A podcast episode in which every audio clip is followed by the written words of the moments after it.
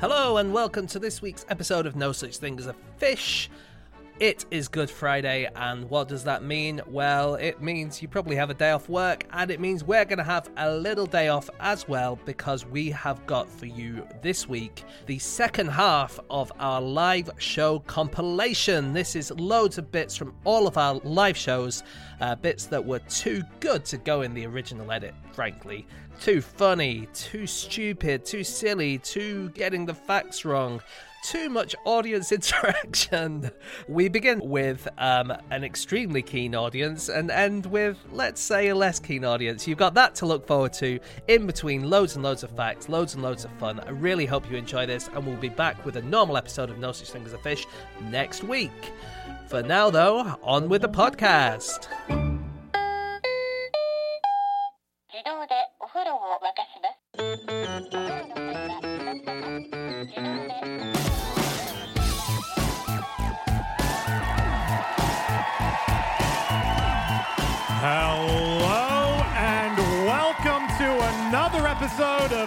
Such Thing as a Fish, a weekly podcast. This week coming to you live from Dublin.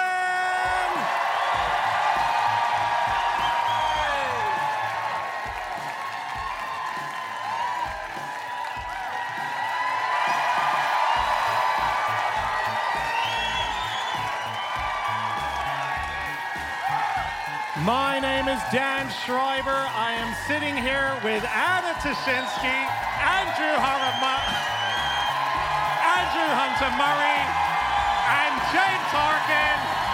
And once again, we have gathered round the microphone with our four favorite facts from the last seven days. And in no particular order, here we go!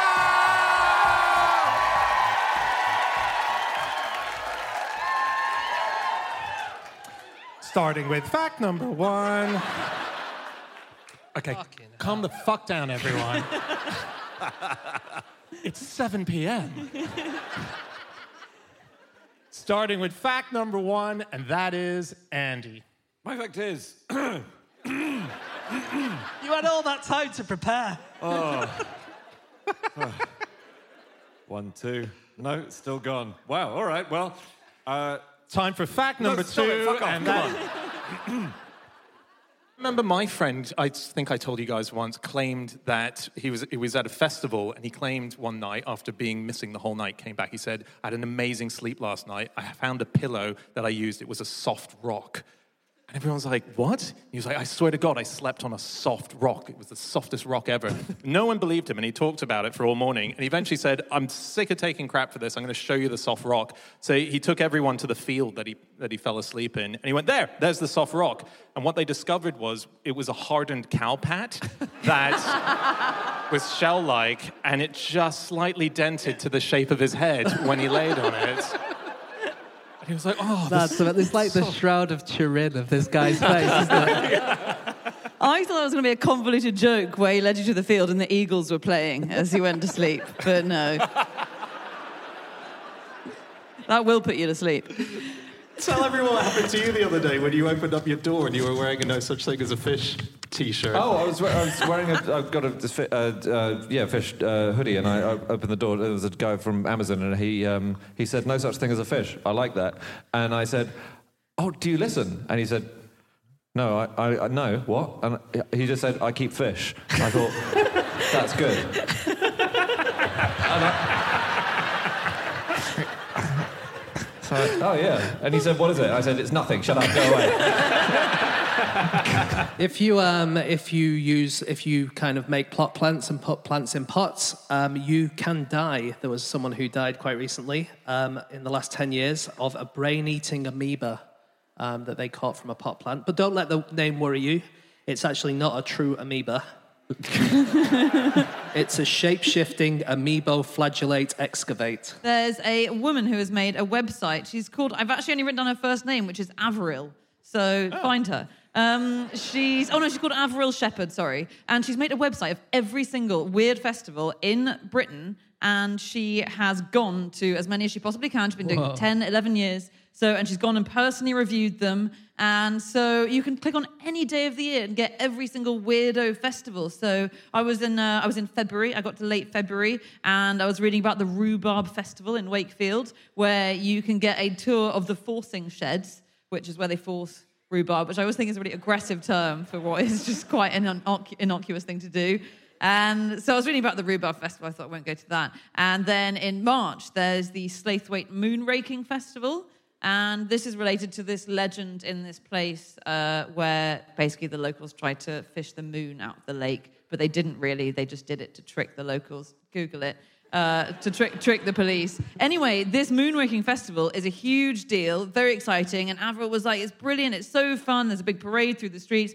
There's a moon arriving by barge. I did go in 2013, although no one turned up that year because all the moonrakers had defected to the Rhubarb Festival at Wakefield. Oh. Can't be that fucking good, Avril. He had been an absolute millionaire because of all these artichokes he was selling. Three or four years later, he was gone, uh, completely penniless. And that was just like one week's work by LaGuardia. Yeah. He- Sorry.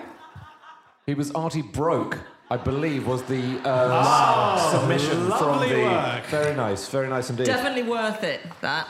Well done. Good choice. This guy knows our level. Come on. yeah. That was good news. Uh, but apparently, in their breaks, uh, this lady, this MI5 employee said the girl guide retires to her attractive little sitting room where she converses on high topics with her friends. Yeah. She said that they um, would, be, they took their jobs very seriously, as you can imagine. And she said their function is to snub you when you seek to penetrate beyond the sacred portals of their office. And then, I, think that's, I think snubbing is called for under those circumstances. Can you say that again? The portals of their office? if you seek to penetrate through the portals of their office, and if you're hearing anything other than a metaphor there, then that is your problem and not the girl guides. Sa- no, it sounds like Stargate. I have um, I read a little about the Texas Mosquito Festival just because they've got a, a mascot. You know, someone in a huge mosquito uh, costume. The name of the mascot is Willie Manchu. Willie. Willie Manchu. That's funny. yeah. Is it? Yeah. Well, Manchu, I get. Oh, Wi- yeah. Willie Manchu, yes, he will. Is the mosquito pantomime. Wait, What- what? What?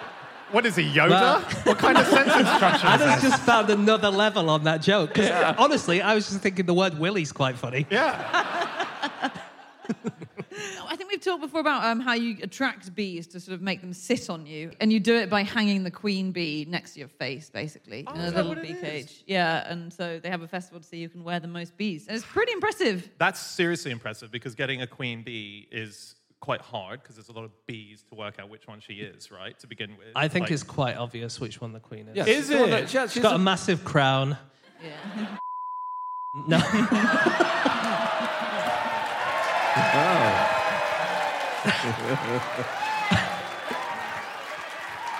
So no. what? What? Not yeah. everything.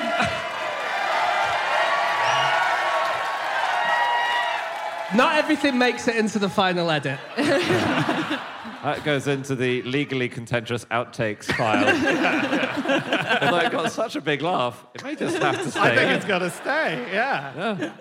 Anyway, Wow. um, Uh, but the bee wearing, bee wearing. bee wearing. Yeah. bee I meant to say- Well, let's, can we just take a second just to Just let everyone recover? Move from, on from libelous claims that definitely will never make Yeah. it to air. Um, Sometimes they have spies in the competitions, which is incredibly exciting. Uh, sometimes it's happened vanishingly rarely. But in 1988, there was a woman called Michelle Anderson who infiltrated Miss California. This was so That's cool. disgusting. Sorry, Is that the talent round? she What- what- secretly entered Miss California. I got it. Yeah, yeah, yeah. Um, no, she she had been trying to get into a few different beauty pageants so that she could basically make a feminist statement, and uh, she'd she'd done badly. She'd failed a few times. She never thought she was especially good looking or anything like this, but she realised that you c- it, what they were looking for in effect, and so she did months of dieting, training, tanning, feigning the beliefs. You know, really giving the impression that she was a fully paid up member of this thing, and then at, at Miss California, she was in the absolute final. And seconds before the winner was announced, she got a silk banner out from her cleavage and unfurled it to say, Pageants hurt all women. and started waving it around and then was Wow. wrestled off stage. But she'd been through months and months and months of kind of deep cover training to get to this point. That's like Miss Congeniality, isn't it? It is like Miss Congeniality, which is a fucking good film. It is. It's an so amazing good. film, yeah. So good. Sandra and they- and Bullock. there's definitely no sequel. Um, Rubbish. Have you guys heard of uh, Yuichiro Miura? No, who's that? So he is a sportsman. He's Japanese. He was the oldest person in the world to climb Mount Everest. He climbed at age 70. Then five years after that, he did it again at the age of 75. He's done it again at the age of 80. I remember this guy, he, and he keeps breaking his own record, doesn't he? Like 80, 85, and 90. Yeah, yeah. And that always reminds me of, you know, when you do video games and you race your own ghost from the previous time that you set a record. And I, you know, you do you Which guys one's know? that? Which game's that? I, I feel like, in I do Diddy Kong. Racing, you do that. Uh, so you, race your you've, own set, you've set a record, Yeah, you okay? check- it's, I think it's one player mode, Anna. I mean, we, Sometimes my friends didn't want to come round. I like the way that it's like, you know, when you play video games, you only played one video game and it's Diddy Kong Racing. And video games have moved on quite a bit since then. Is there no more racing your own ghost? I Look, fear this not. guy, he's 150. He knows what I'm talking about. He remembers Diddy Kong. And he, I just like to think that you're up Everest and you're overtaking your own ghost. And then it ah. overtakes you. Wouldn't that be cool? Yeah. Yeah. That'd be good. But that's not what happens, I don't think. Remember, I did that with a fish gig. Uh, we had to email everyone coming to the gig saying, sorry, the, te- the time has changed for the gig. What? And for some reason, you idiots let me do it. And I. You CC'd? I CC'd everyone at the gig, yeah. And it was just after there was this whole movement about, you know, people's privacy Oh, and stuff. GDPR Yeah, oh, stuff. God. Yeah, yeah, it was yeah. literally like the fucking next day after that happened. It's not. It wasn't a movement. It was a law. Um, Oh, it's horrific. I thought, yeah, I thought I was going to jail. It was scary. wow. Welsh droving was a huge deal, wasn't it? Because basically, lots of animals farmed in Wales, not that many animals farmed, or not as many in the centre of England, um, where there was lots more wealthy people, sadly, in medieval and pre-industrial times, who wanted to buy all the meat from Wales. So the huge droving industry, and the thing I love the most is that there's between Anglesey and Wales, there's the Menai Strait, which is sort of well, it's a straight, and at its at its thinnest, it's a straight. Great. yeah, Um, but confusingly, it's a bit wiggly. So Yes. Yeah. Yeah. It's not a straight straight. I never said that. It's about 200 meters wide at its narrowest. And at that point, drovers would not only drive, they would swim cattle and so and pigs. And so they jump in the water with the cattle and the pigs and they all swim them over. Now, I don't know how you herd, you know, 800 pigs while you're also trying to swim across 200 meters of quite fast flowing water, but they did it until And they- 1826. They did it, and they did it in their pajamas, and they got a brick from the bottom of the pool. At the, it was very impressive. Yeah, that was yeah. Swimming proficiency was tougher in those days. What do you reckon is the most unread emails anyone's got or had? Oh, you see their pictures on, you know, Yeah, like a, yeah, uh, 100,000, you know. No, more than that. there's That's- millions. Four billion two hundred ninety-four million nine hundred sixty-seven thousand two hundred fifty-seven unread emails. A guy called Joey Manansala from America. It's Boris Johnson. They're all from Sue Gray saying, Where are you? Need talk now. Uh, but apparently, if you don't reply, if you like leave a lot of emails in unread in your email thing, it means that you're you might be well adjusted. And the reason being that the emails are from someone else wanting you to do something. So if you're doing the things that are important to you instead of the things that are important to other people, it might be that you've got the balance right. Is that getting the balance, balance right? Always doing things that are important to you rather than things that are important I'm to other trying to help you here, Anna. He- you know, in that election uh, that, that elected Churchill in 51, Yeah. do you know that the Labour government in that election got a more votes, more people's votes than in any winning or losing party in any election before or until 1992? So the Labour government, Labour, sorry, Labour got more of the popular vote than the Tories, which does sometimes happen, as we know. Um, but the Tories won. But isn't that extraordinary? They got more votes than anyone had ever got before and lost it. yeah. It's a kick in the face. You might as well have got none. The first parody I found of Conan Doyle was an article in the newspaper um, by someone called Donan Coyle in 1888. This was in a newspaper in Portsmouth.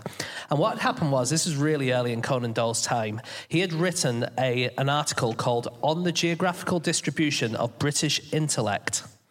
And he came up with this theory that people who lived in the South were really good at poetry, music, and art, and people who lived in the North were really good at theology, science, and engineering. Okay, Makes but- sense because in the north you're closer to God.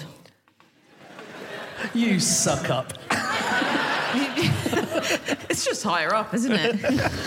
But when you read the article, Conan Doyle's original, it's he's really throwing us Northerners a bit of a bone. He's basically saying how great the South is. And so this person who was Donan Coyle wrote um, about Hampshire. And he said, because Hampshire's so far south, he said, the soot in Hampshire is smuttier than any other soot. The grass of Hampshire is greener than jealousy itself. The cats of Hampshire are paragons of cats. They catch more mice, breed more kittens, purr more softly than any other cats in creation.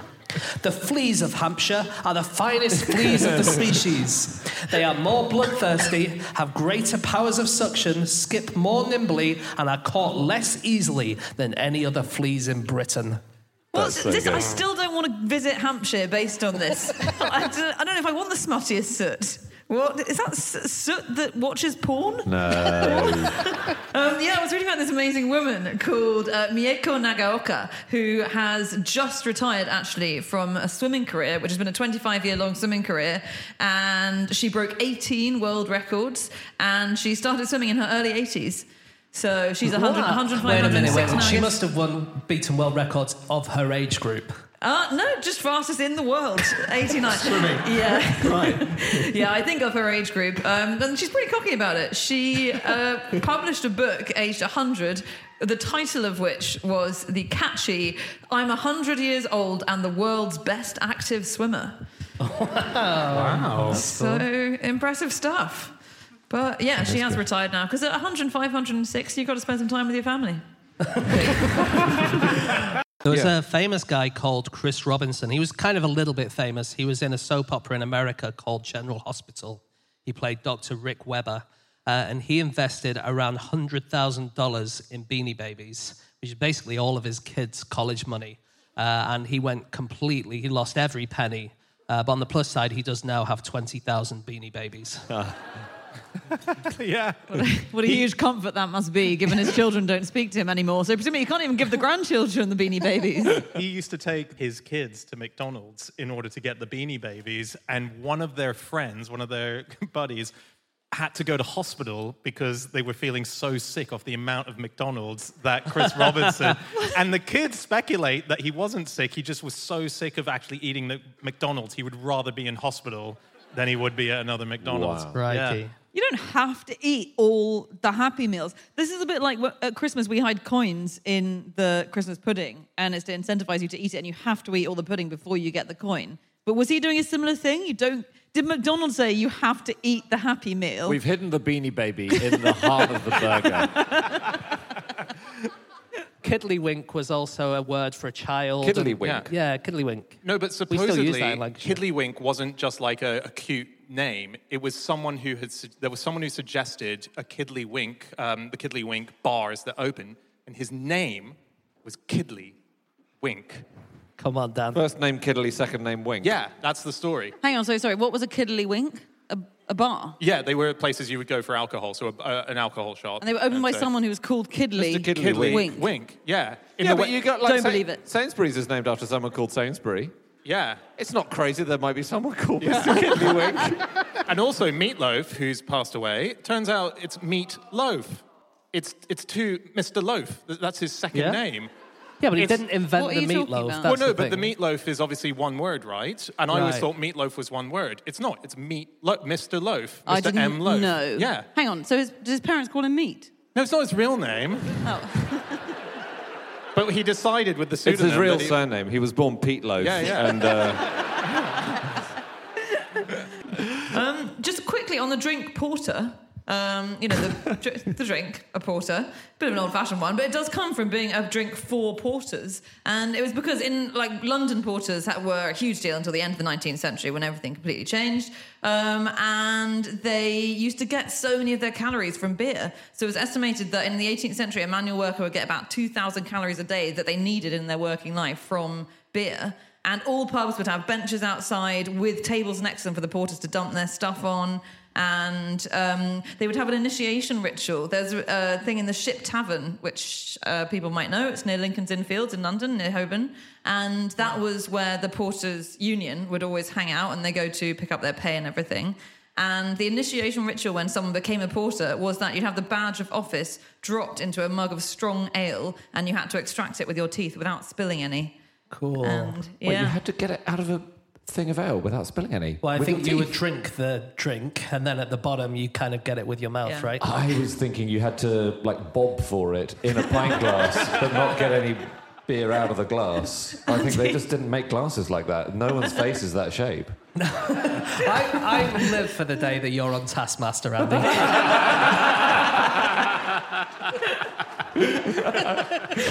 Drink this glass of beer. Oh, I'm just shoving my face in it. I don't know what to do. So, um, Carp, did you hear that in 2012? so, no, it's too stupid.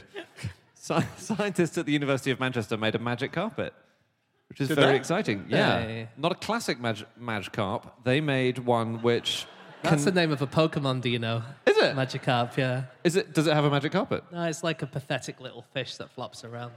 Can it fly?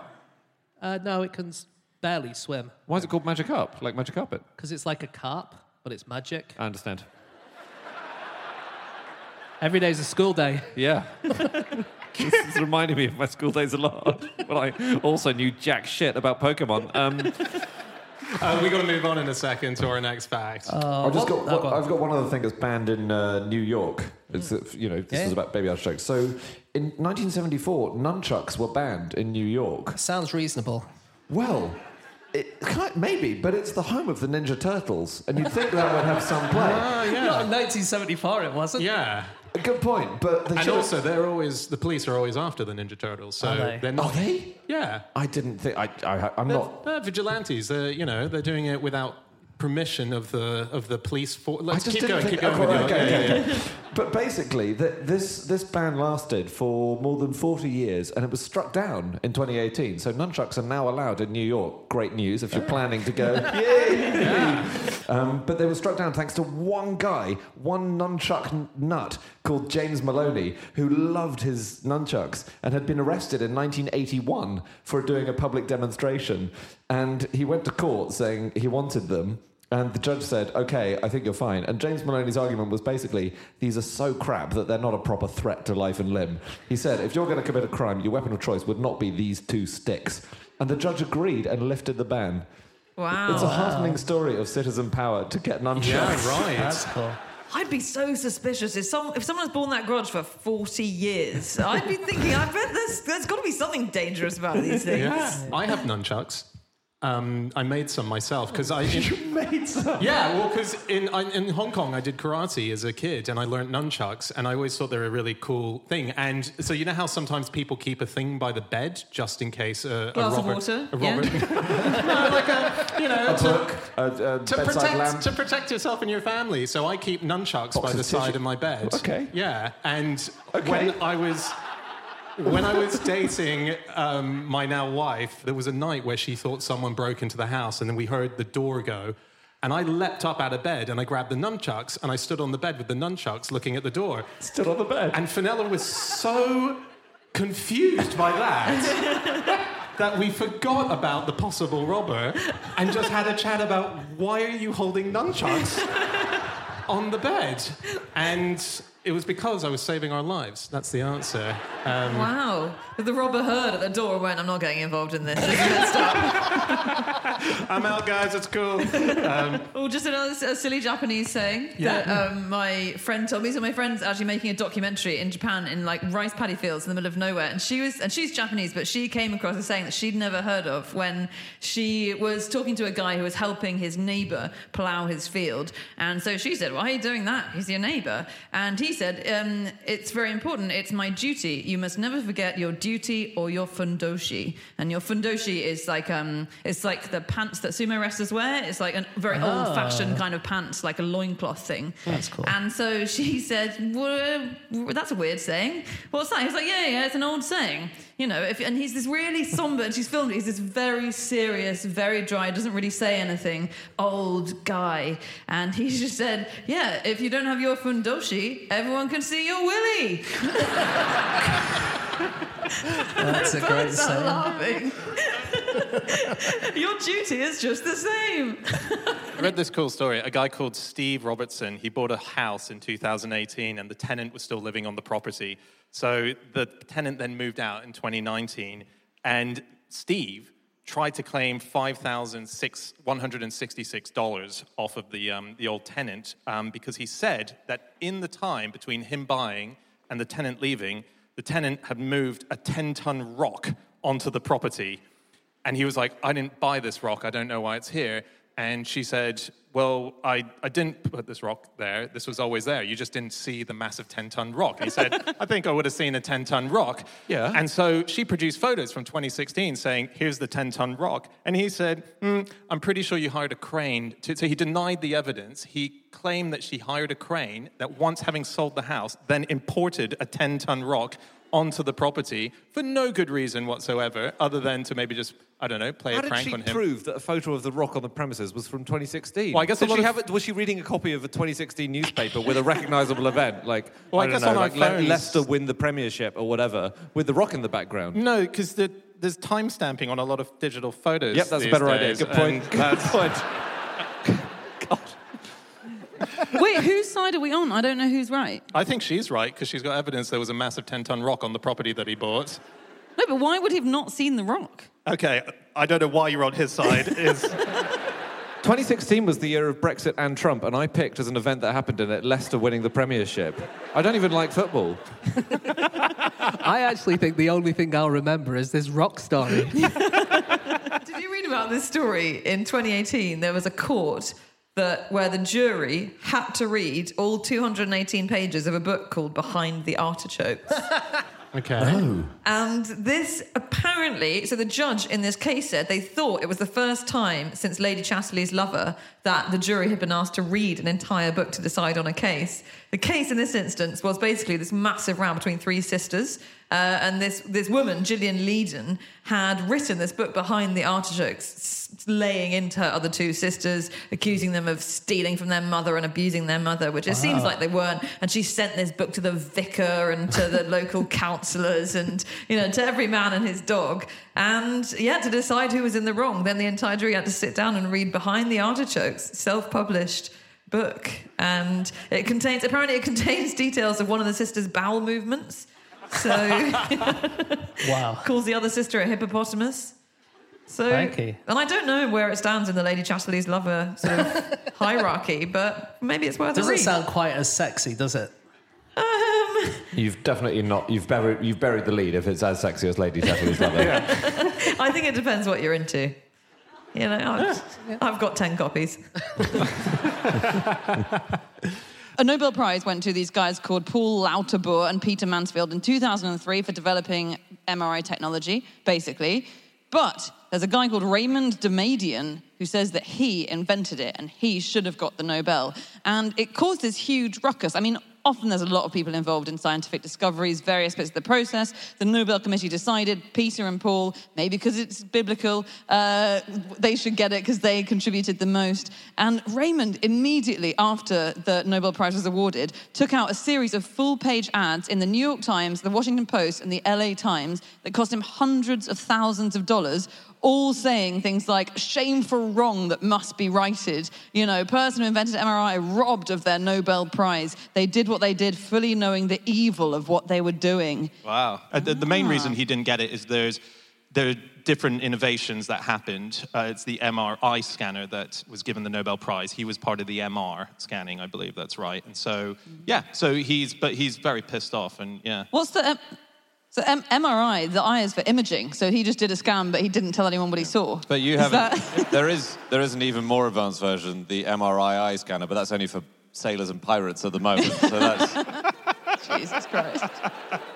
It's time for our final fact of the show, and that is my fact. My fact this week is that when leaving the Norwegian military, soldiers must now hand over their used underpants and socks for the next recruit to wear.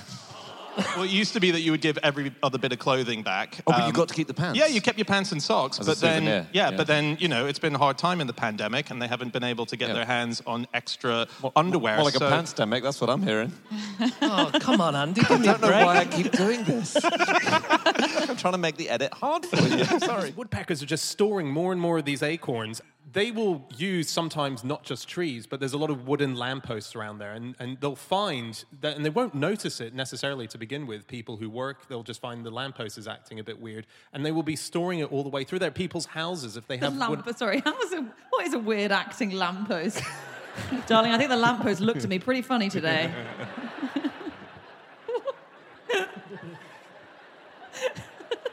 Started saying some freaky shit. Yeah, good point. I mean, it's yeah. Um, so then the other thing I was going to say was the houses as well. Like a lot of people's houses, they'll, their garages and so on. And there's a professor who was asked about it, saying, "What can we do? Surely there's like some kind of like." You know, bear piss that we can put around here. You, you know how you buy on? We bought Yeah, some off no, no, Amazon the yeah, other yeah, day. It was really weird. Did yeah, you? There was foxes around our area, and, and someone went, "You should get some uh, tiger piss and bear piss, and you can buy that." Did you buy it? well, we've bought some, but it hasn't arrived yet. But yeah, it's. They're still milking the tiger, aren't they? But so, like, you'd think there would be stuff that you could use, but um, Walter Koenig, who's a senior scientist at Cornell Lab of Ornithology, was asked about it, and his advice was you've got a simple three point plan move out of your house, bulldoze it, and rebuild it in stucco, which. What's stucco? I should have read up what that word is. Like a building material that's not wood. Great. Guess.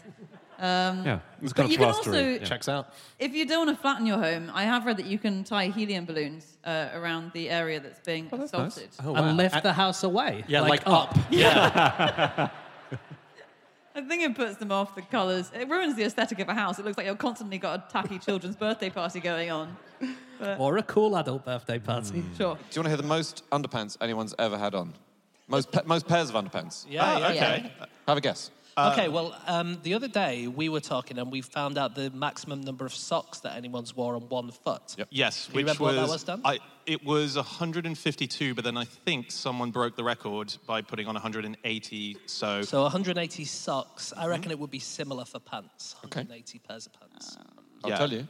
Uh, wouldn't the hang on? I'm gonna say, I'm gonna say 280.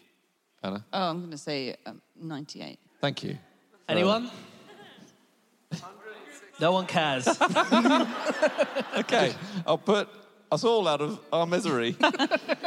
302. Wow. I think it's very good. And it was a guy called Garry Craig. He broke the record in 2011 when he donned 211 pairs of pants. 200 pairs of pants. Imagine the pressure at the heart of that. sort of- Like a black supernova. hole. Yeah. Yeah. You'd think And you he- could spontaneously combust at that point You'd inside. Think, you'd think so. He, he then auditioned for Britain's Got Talent. I'm afraid I don't know how far he got in the process. he lost the record, and that's when he got mad, and he decided to get even, and he re-broke his own record, or rather the, the broken record in, in 2012. And he said, putting on all those pants is harder than it looks because you're carrying an incredible weight. But the crowd really spurred me on and kept me going. And he said, My wife Jacqueline helps me out with this one by getting all the pants ready and helping me get them on, but she doesn't like the limelight as much as I do.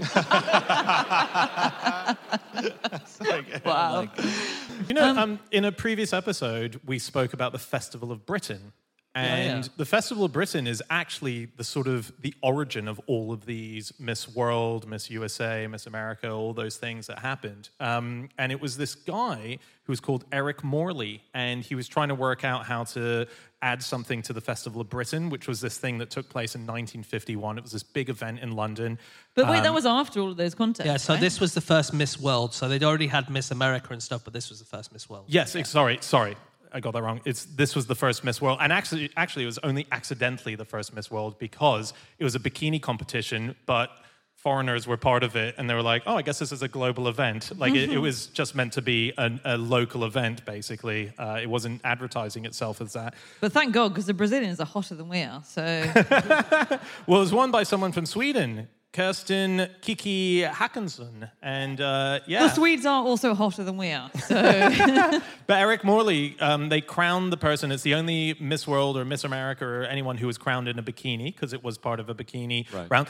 She was condemned by the Pope for having done it. It was a very bad thing uh, to be representing your country in a bikini. But Eric Morley then went on to invent Come Dancing for TV. So Oh, when you watch Strictly Come Dancing or Dancing with the Stars, that's Eric Morley who So he, sorry, he invented cum dancing before it was he put it on TV. Yes. Casually cum dancing. Casual, yeah. Loose come dancing. Yeah. Wow. really? It's amazing that Festival of Britain, as far as um, women are concerned and objectifying and stuff like that, because they had a cinema there, the Telecinema, and they only hired red-headed usherettes um, because they had green uniform and they thought it would look good with the uniform to have Wow. red hair.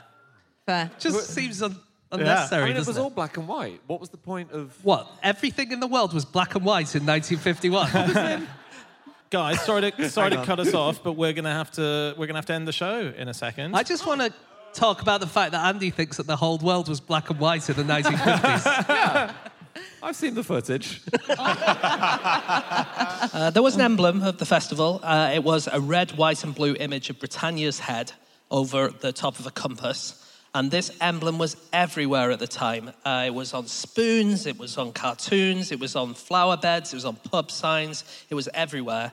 Uh, but one place it was as well was quite amazing.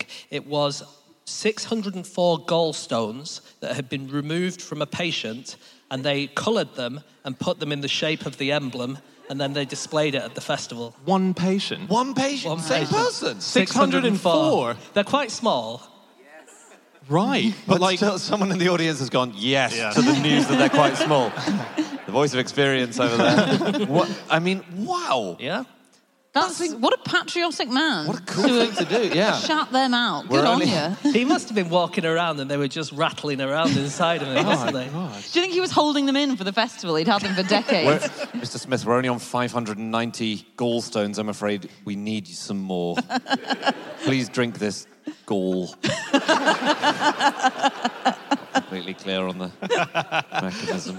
And that, you know, sometimes, you know, like Oasis, they broke up because I think Liam threw a banana or something at Noel. It was a piece of fruit. Like, you know, sometimes it comes down to a very tiny moment. And in Gilbert and Sullivan's case, it was a carpet. So they were doing a show, and um, part of the preliminary costs that came in uh, that they were charged for, and this was a show called The Gondoliers, was charged for carpet for the front of the house of the actual theater. And um, I think it was uh, Sullivan who freaked out about it. Um, no, sorry, it was Gilbert who freaked out about it, saying, They've charged us for this carpet. And Sullivan didn't care. And then there was a bit of a silence. And Gilbert wrote back, going, I can't believe you don't care about this whole carpet thing. And then that led to them no longer. Feels like there being- might have been underlying issues. Well, underlaying issues more like. I that, mean, fucking hell. That was a sarcastic cheer, wasn't it? that was a tired audience. I won't do it again. All right. Well, hey, just while we're on detectives and mysteries with cheese theft, I discovered, uh, and I found this when I was trying to look for great detective books, um, that there's a whole series of cheese shop mysteries that have been written, and they're modern day books written by someone called Avery Aames. And basically, the premise is someone opens up a cheese shop.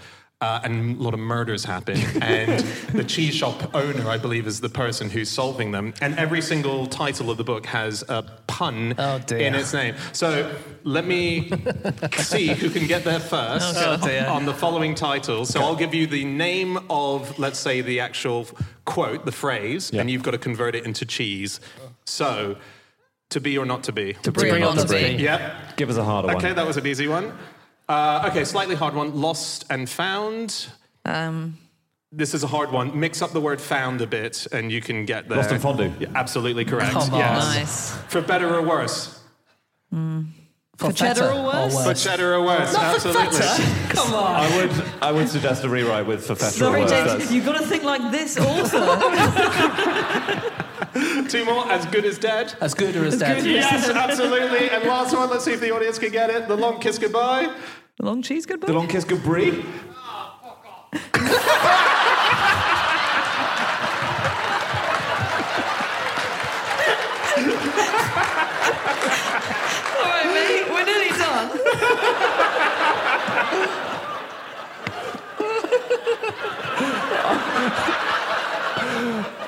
brie. sorry.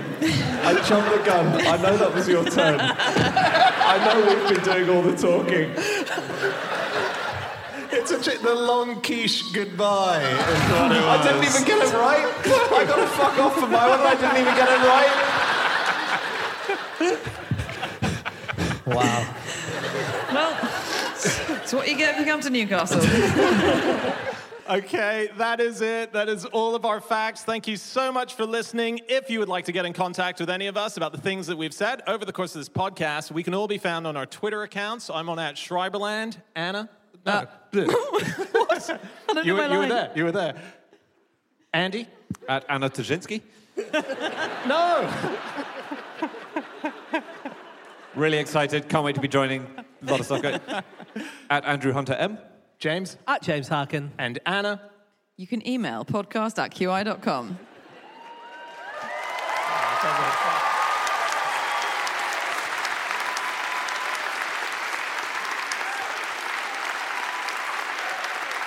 It's a good email address. Thank you for listening. We'll be back again next week with another episode. We'll see you all then. Goodbye.